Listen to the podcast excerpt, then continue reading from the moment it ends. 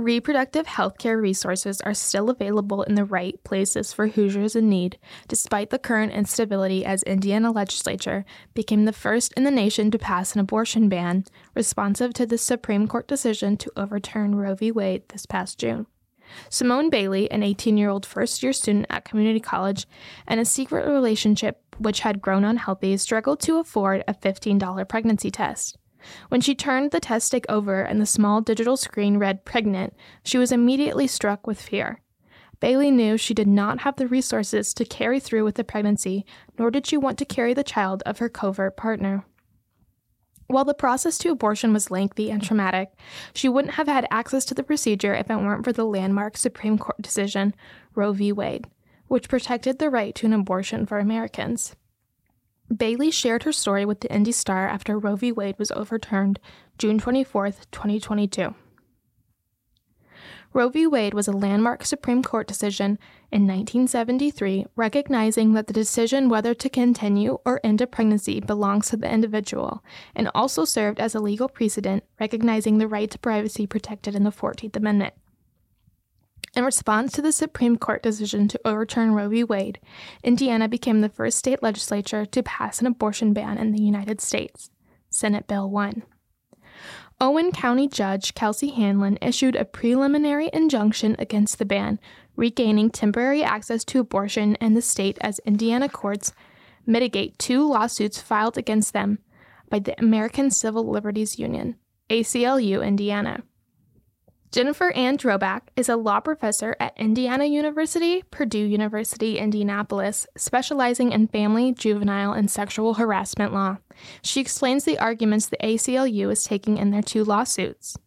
From the 14th Amendment Equal Protection Clause in the United States Constitution, arguing that men have unfettered access to appropriate medical care and women do not, that men have a right to bodily autonomy, and now women of childbearing years do not. So this is an equal protection argument. It's also, they would argue, a bodily autonomy issue that you just you have a right to bodily autonomy and mm-hmm. SB1 ignores that. They've also made an argument for a First Amendment argument, a freedom of religion argument. That is, Indiana, in its SB 1, defined human life as beginning at fertilization. And not all religions, that's a very Christian perspective, particularly Catholic. Right. Not all religions, I mean, Muslims do not define life, they, they define human life at live birth. Personhood begins with live birth. In, in the Jewish tradition, live birth. And in some mm-hmm. conservative Jewish traditions, it's with the naming ceremony at, at 120 days after birth. The arguments made by the ACLU is that Senate Bill 1 is in violation of the 14th, 1st, and 9th Amendments.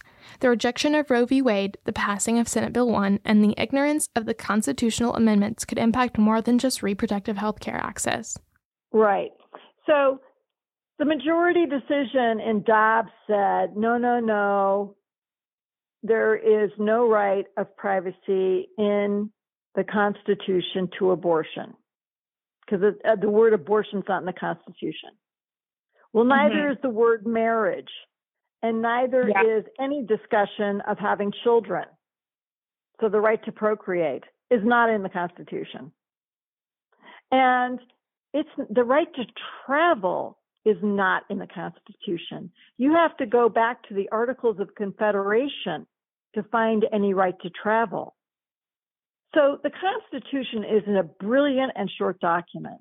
And, and the Ninth Amendment, are you familiar with the Ninth Amendment? I have my handy dandy Constitution right here. And the Ninth Amendment, and if there's no substantive due process liberty, then number one, you don't have a right to contraception. You don't have a right to get married. You do not have a right to procreate. Oh, by the way, you don't have a right to raise, control, and nurture your own children.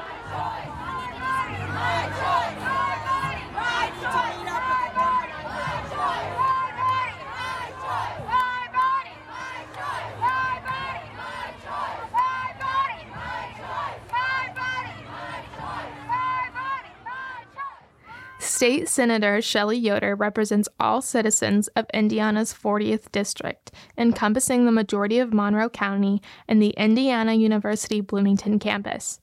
The assistant minority leader was in the state building during the passing of Senate Bill 1.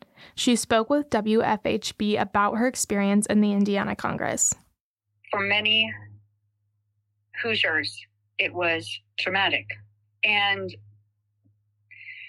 to see the hundreds day after day to turn out in opposition of Senate Bill 1 and to have the courage to stand up and share the most intimate of details and parts of someone's personal life and story in front of people who may or may not care took such courage. It was humbling. It was for me a sacred space because these are stories that people probably thought they would never have to share publicly. And yet people did because when people feel desperate, they do desperate things. And people felt desperate. When your freedoms are being taken away from you, you feel desperate. And what we felt and saw and witnessed during the special session was heartbreaking and humbling and it should have been a wake up call that Hoosiers did not want Senate Bill 1. For Senator Yoder, the heartbreak wasn't only the day of the bill's passing on July 30th, it was for all Indiana women and Hoosiers capable of pregnancy from that day forward. Heartbreak, traumatized, fear. Fear that access to care has now been eliminated. Traumatized that people no longer have the ability to determine their own futures.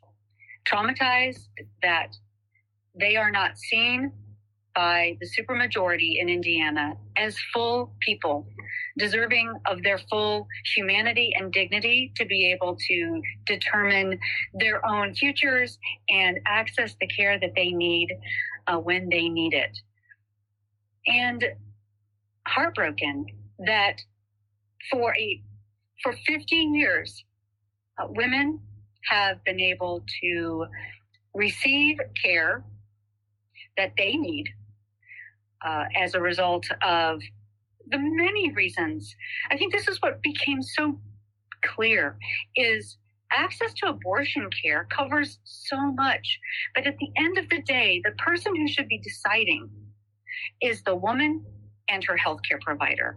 And those are very difficult, painful, complicated conversations to have. And state legislators, the supermajority, the Republicans, interjected themselves and said, We don't trust you to make that decision. We believe we have the answers and the right to be able to say what you can and cannot do with your body. While litigation of the ACLU lawsuits are still moving through the courts, Hoosiers still have access to reproductive health care. Local governments in the area are providing ways to make that access less challenging for those in need.